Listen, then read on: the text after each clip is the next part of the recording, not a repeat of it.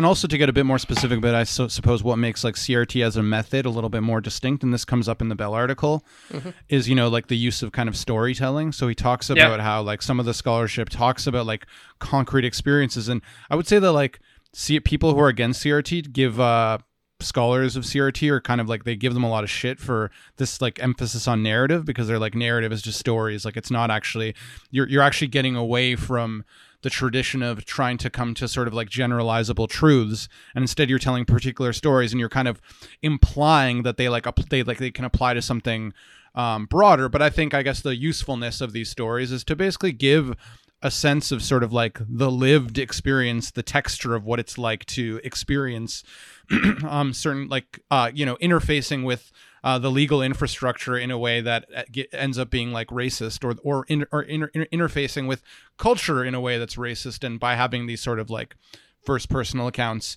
you get you could even think about it I, I was thinking about it in terms of just like phenomenologically right? It's like you get a more detailed account of like what it feels like uh, to be experiencing or to be coming into contact with these larger structures. And um, the other thing i would say like maybe a useful distinction also is that one of the things that CRT and I think also I take that critical legal studies in general was doing this right? When you but with specifically in the context of racism right? You talk about de jure versus de facto racism right? And like uh, critical race theory I think is concerned with yeah just because you changed laws de jure you got rid of the racist laws doesn't mean that, that de facto there's not actually racist or or racist outcomes still occurring. And I think CRT is really interested in examining all those de facto outcomes that still uh, have like kind of these racist or perpetuate um, racially in- unequal outcomes.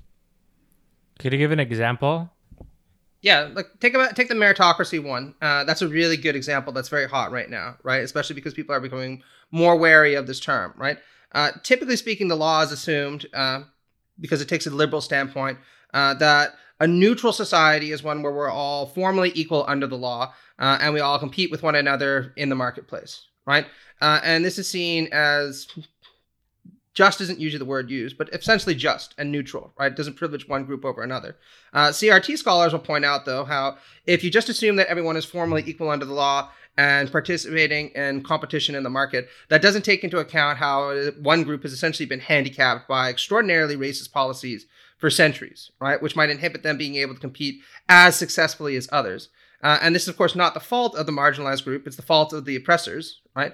Uh, and so we can't even begin to talk about something like a meritocracy until we try to essentially compensate uh, for this long history of historical marginalization. And through the 1970s and the 1980s, one of the ways that people tried to do this was through things like affirmative action programs by saying, look, one of the things that we might be able to do is by getting more people of color into the legal system, precisely because, as Victor said, they'll understand what it's like to experience these forms of racial marginalization. Um, but you know, critics came along and said, "Well, that's not fair because what you're essentially doing now is privileging one group over another when it comes to competitions uh, for spaces in law schools."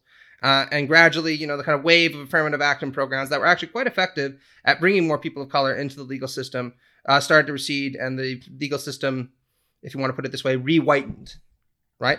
Uh, but you know, this is a real demonstration uh, of how it is that something that liberals at least presume is neutral on the face of it. Uh, formal equality under the law, competition in a meritocratic society, uh, actually privileges one group over another um, because it doesn't take into account all this history uh, and all the problems associated with it. And there's also a bunch of also stats that you can look at, right? Like there's things about how you know like uh, uh, people like children of color for example in schools are like more likely to be like punished more harshly by their teachers for like uh, for like the same infraction.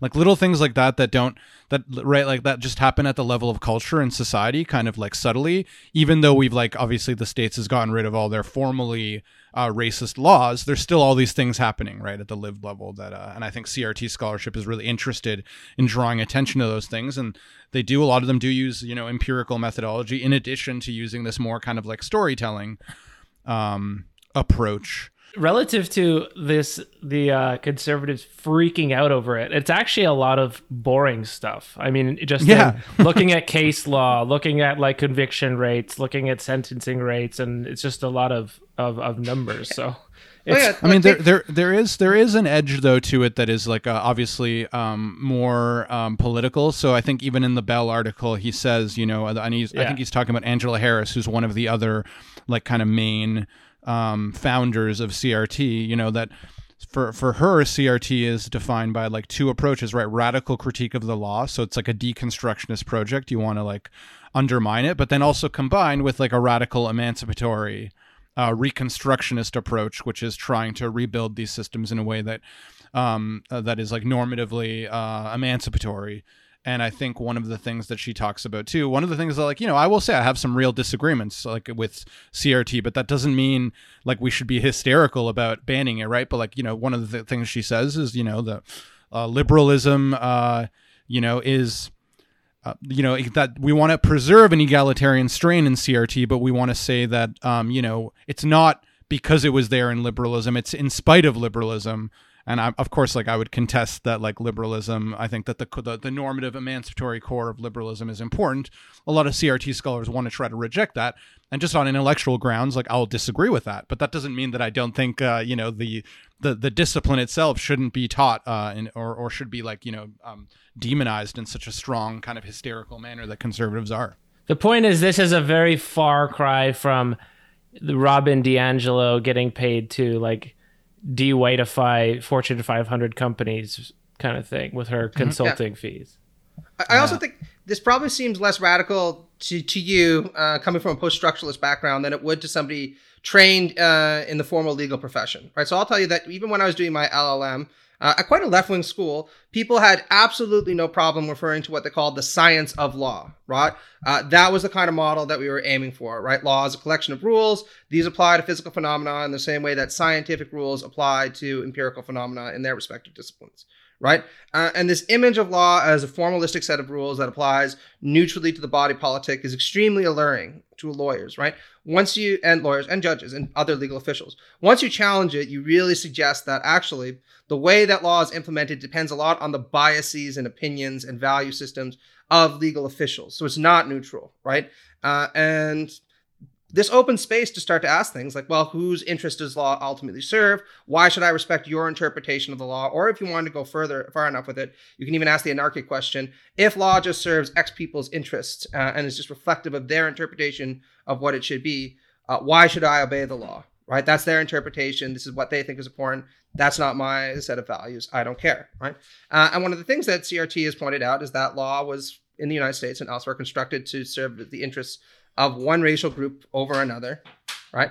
Uh, and this raises serious questions about why certain groups in society should see, be themselves as being beholden to American law or other forms of coercive law right? Yeah, yeah, and I think, um, and actually, just to pick up on that quickly, there's a part in the Bell article where he's quoting another critical race scholar, Calmore, talking about objectivity, right? And this is probably, you know, and I think Matt's exactly right that that for those of us who have some contact in academia with post-structuralism, like this idea. So, like he's quoting Calmore, uh, says, you know, we insist, for example, that abstraction put forth as rational or objective truth smuggles the privileged choice of the privileged to depersonify their claims and then pass them off as if they're universal authority, universal good, right? This is just like classic kind of post-structuralist skepticism of, of like of like these kind of broad capital T truth claims, you know?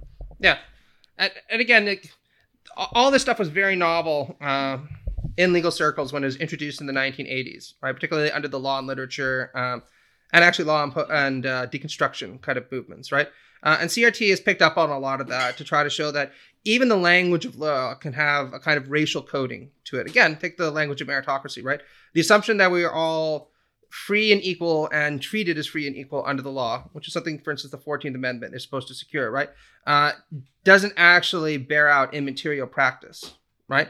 Uh, so when judges apply what seems like a neutral rule about equality, um, they're actually dealing with people who are fundamentally treated unequally in material reality, right?